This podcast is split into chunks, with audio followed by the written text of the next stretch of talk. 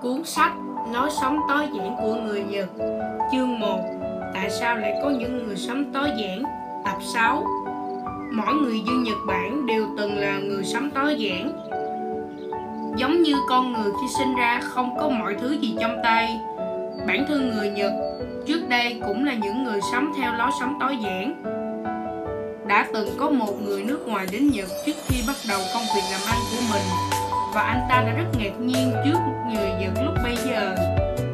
Mỗi người chỉ có hai, ba bộ quần áo nhưng rất gọn gàng và sạch sẽ.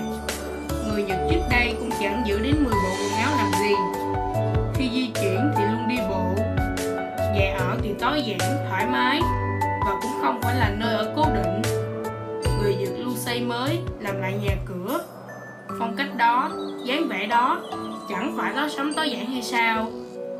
Chính lối sống này cũng đã ảnh hưởng đến văn hóa truyền thống của Nhật.